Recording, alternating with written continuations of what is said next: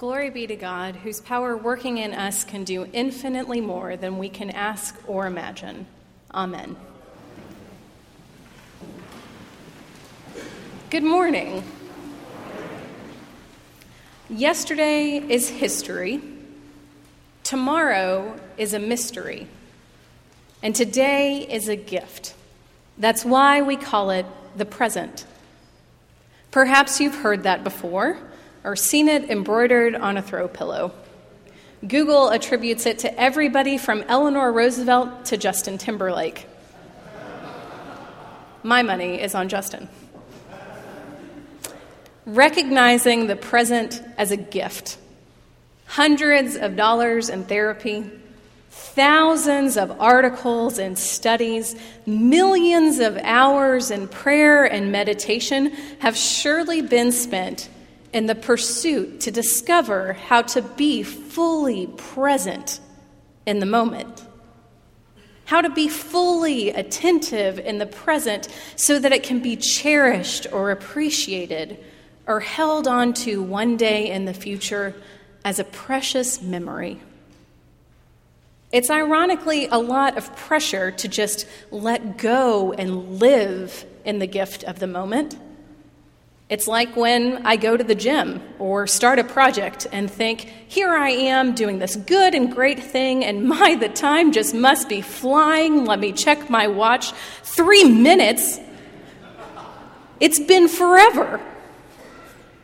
Or if you are one of the lucky ones who have mastered the ability to turn off your brain and just be, then your joy and peace can be lost in a moment to an emergency or realizing that you've enjoyed the moment just a little too long and are late for your next engagement. Being present can often lead us to imagine a scenario where we kind of turn off, where we power down and wait in a sort of peaceful suspense. The moment becomes captured and preserved and the present becomes something we acknowledge and observe from afar, as opposed to actually living it. Today, however, I want to explore the idea that to be in the moment, to live into the gift, and to recognize the preciousness of this day or this hour is a tangible experience, that it's an incarnational living. You see, for better or worse, for all of our cloud storage or scheduling in the future, this moment right now is tangibly all we have and all that we can hold. And this has to be a bodily experience. We can see the light streaming in through the windows. We hear the words of the liturgy. We'll touch one another's hands in greetings of peace. We smell the perfumes of floor varnish and sun warmed clothing, and we'll taste the crispness of the wafer and the depth of the wine. So often, our focus on the body is when we are in pain or when we're feeling amazing. It's about proclaiming a diagnosis and rarely do we just notice all of the ways in which we're absorbing an experience and processing it to form or not form a habit. We act as if our bodies operate independently of our minds instead of recognizing that we are experiencing constant feedback loops of our sensory experience. Easter is the celebration of the risen Christ and though we can hear this story and tell this story, the real question is how do we as Christians, how do we as Easter people live the resurrection? And friends, when I say resurrection, I mean the resurrection of the body of Jesus Christ. I don't mean the all too familiar artist's depiction of the resurrected Jesus, where you see the wounded hands and feet gently ex- extended out and discounted of their tangibility, their very realness, by this sort of fuzzy, halo, all encompassing glow. When I talk about resurrection, I mean that Jesus, who lived, died, and lived again, I mean that his body became cold and rigid and was wrapped and buried in a tomb. And then Jesus, with the body that had lived and did die, was resurrected. That Jesus lived again. Art interprets Jesus as pretty real because the bodily resurrection is so hard to believe. Accounts of the resurrection vary across the Gospels, and so far we've heard from the Gospel of John. But today we hear a resurrection account from Luke. And before this in Luke, the women find two angels sitting on either side of the open tomb. And the angels ask them, Why are you looking for the living among the dead? And the women run back to tell the other followers what's happened, and Peter himself runs back to the open tomb and sees the linen shroud discarded on the floor. We move to the journey of two nameless followers walking from Jerusalem to Emmaus, who are the first to encounter the risen Christ. But Luke writes that their eyes were kept from recognizing him, and it isn't until Jesus departs that they can recognizing him, recognize him by the way their hearts feel, by the way they physically responded to his presence. But today, today we experience the resurrection alongside of the disciples. The very realness of Jesus' resurrected body is shown through his vitality. And what is more vital to living than to use our simple and sublime senses? This resurrection is set apart from other accounts by Jesus' body being used in, well, in essentially bodily fashion and letting the disciples bear witness to it. The disciples see the face they know so well, and they can see the wounds left from the crucifixion. They hear the voice of their friend and teacher urging them to have peace. And they're invited to touch his wounds and to embrace him. And then, in the mo- one of the most human reactions we see from Jesus in the Bible, after all of this hard work he's done of being crucified, died, and rising again, Jesus says, What's that I smell? Is there something cooking? And the disciples with Jesus sit down to taste and eat broiled fish. Sight, sound, touch, smell, taste. This is the only resurrection account where Jesus employs all of his bodily senses, and the disciples both bear witness to him and share with him and using all of their senses as well. And in some ways, this is the most disturbing story of the resurrection because Jesus is explicitly living. Jesus is living in this moment. But what in the world does this mean for us?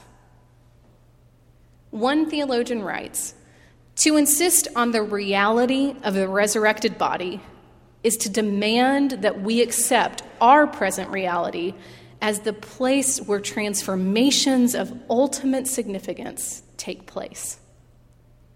To insist on the reality of the resurrected body is to demand that we accept our present reality as a place where transformations of ultimate significance take place.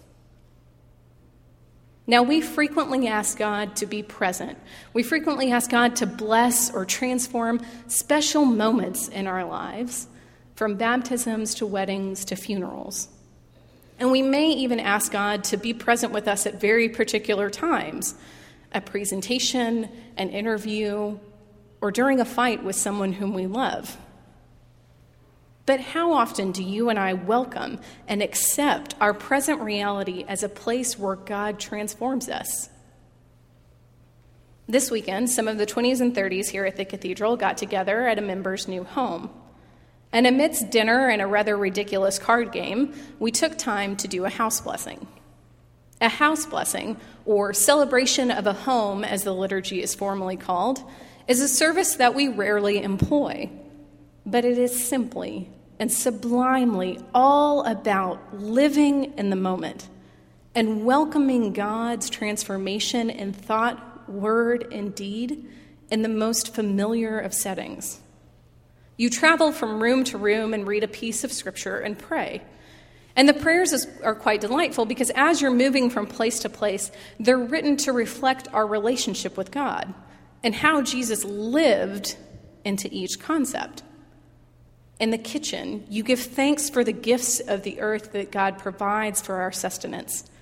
In the social rooms, you remember that Jesus broke bread and spent time with his friends and family. You acknowledge the need for rest and restoration.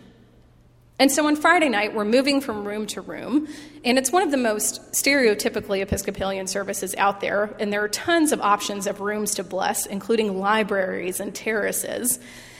And we find ourselves at the bathroom. So there are some sorts of laughter and a little shuffling of feet because, to be honest, there are some places that we'd really rather God not be with us. but in a room where it's awkward to cram in a bunch of friends praying for your home, the prayer is actually deeply theological. Here it is O holy God, in the incarnation of your Son, our Lord, you made our flesh the instrument of your self revelation. Give us a proper respect and reverence for our mortal bodies, keeping them clean and fair, whole and sound, that glorifying you in them, we may confidently await our being clothed upon with spiritual bodies, when that which is mortal is transformed by life through Jesus Christ our Lord. You see, when you're standing there in a bathroom with a bunch of friends praying, it's hard to deny the humbling magnificence of the incarnation. God chose to reveal himself in flesh and blood and bone in the body of Jesus Christ. And when Jesus appears to the disciples, he does so not as a vision but as that first person whose mortal body was transformed by life. One of the gifts of a house blessing is that the words seem to echo in the air as you move from room to room. We invite God to become tangible for us and for us to then express tangibly our relationship with God.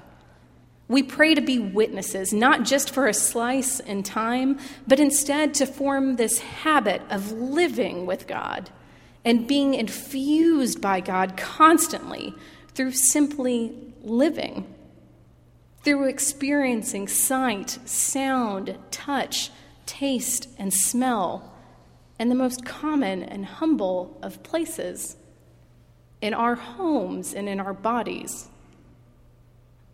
The invitation that Jesus issues to his disciples is the peace of knowing that God's promises of the resurrection have been fulfilled. And this is made real.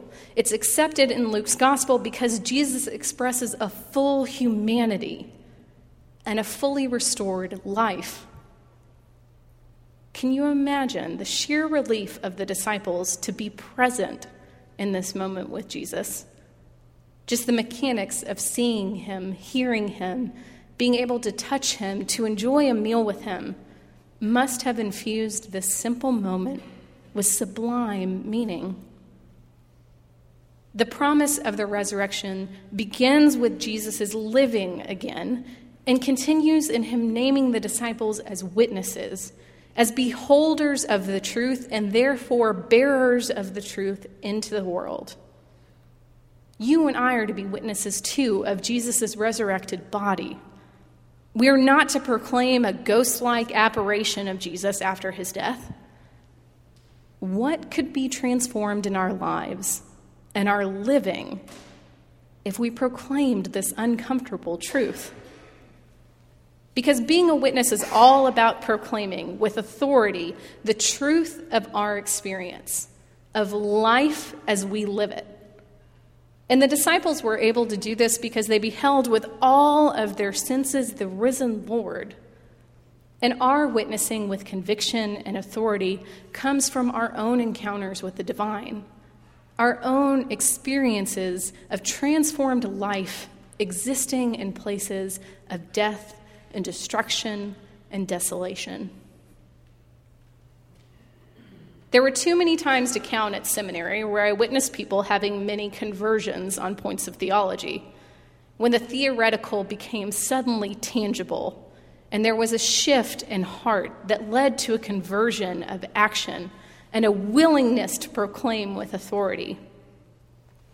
We had to face very uncomfortable things. Aspects of faith we'd honestly never cared to be pushed to saying anything about and hopefully not from a pulpit, much less living. But one night, after a particularly intense systematics theology class that spilled onto the patio and was aided in vehemence by everybody's beverage of choice, one student was hemming and hawing about the physical aspect of Jesus after his resurrection. The student was clinging to the comfortable image of Jesus has wounds, but this sort of halo also negates that it was a body again. When another student stood up violently, knocking her chair over behind her, and yelled at the top of her voice, I believe in the bodily resurrection. It was hilarious and uncomfortable and a moment of truly living.